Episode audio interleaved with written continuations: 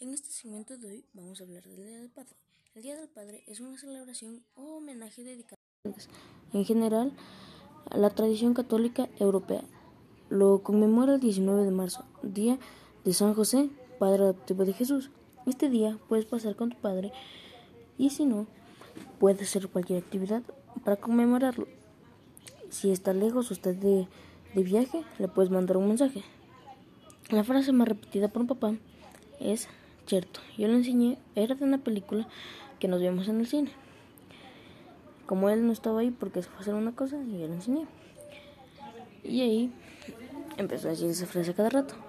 Y eso es todo por el podcast de hoy. Gracias por prestar atención.